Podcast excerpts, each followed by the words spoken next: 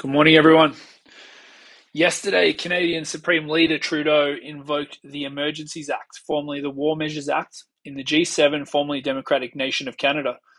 The War Measures Act has only been invoked three times in the country's history once during World War One, during World War Two, and then third in 1970 October crisis. The Emergencies Act has never been used since being established in 1988 until now. If you want to see the Supreme Leader's announcement, I've included it below. I think it's important to really gain some perspective on the situation in Canada and to fully appreciate the true nature of the conflict. While many countries around the world have been removing restrictions relating to the pandemic, including Denmark, Sweden, Finland, and Norway, Canada has continued to force lockdowns and vaccine mandates on its population. As a result of these ongoing and sustained measures, the truckers of Canada began, began to protest and assemble in large numbers to peacefully demonstrate and express their opposition to the insane COVID hysteria and the ongoing erosion of their rights. It deserves mention that none of these people likely want to be doing this. Most just want to be working and living their lives free of government infringing on their ability to do so. They are sacrificing their time and their ability to earn an income, and in the depth of their winter, where temperatures are extreme and minus 20 Celsius to minus 20 degrees Celsius is not uncommon.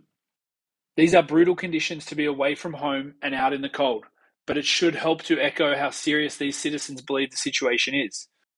Now, after multiple weeks of sustained protest and resistance, the government have essentially signalled, as a result of this Emergencies Act, that these people do not have the right to protest and are massaging the, the use of the rule of law to be able to treat the peaceful citizens effectively as terrorists. Absolutely insane. Deputy PM Chrystia Freeland announced the following measures in response to the Emergencies Act being invoked. Quote, we are announcing the following immediate actions. One, we are broadening the scope of Canada's anti money laundering and terrorist financing rules so that they cover crowdfunding platforms and the payment service providers they use. These changes cover all forms of transactions, including digital assets such as cryptocurrencies. The illegal blockades have highlighted the fact that crowdfunding platforms and some of the payment service providers they use are not fully captured under the Proceeds of Crime and Terrorist Financing Act. Our banks and financial institutions are already obligated to report to the Financial Transactions and Reports Analysis Centre of Canada, or FINTRAC, as of today, all crowdfunding platforms and the payment service providers they use must register with FINTRAC and they must report large and suspicious transactions to FINTRAC. End quote. There's never been a more powerful marketing campaign in Bitcoin's 13 year history against political money and in support of a neutral censorship resistant monetary protocol and the separation of money and state than what we are seeing in Canada right now.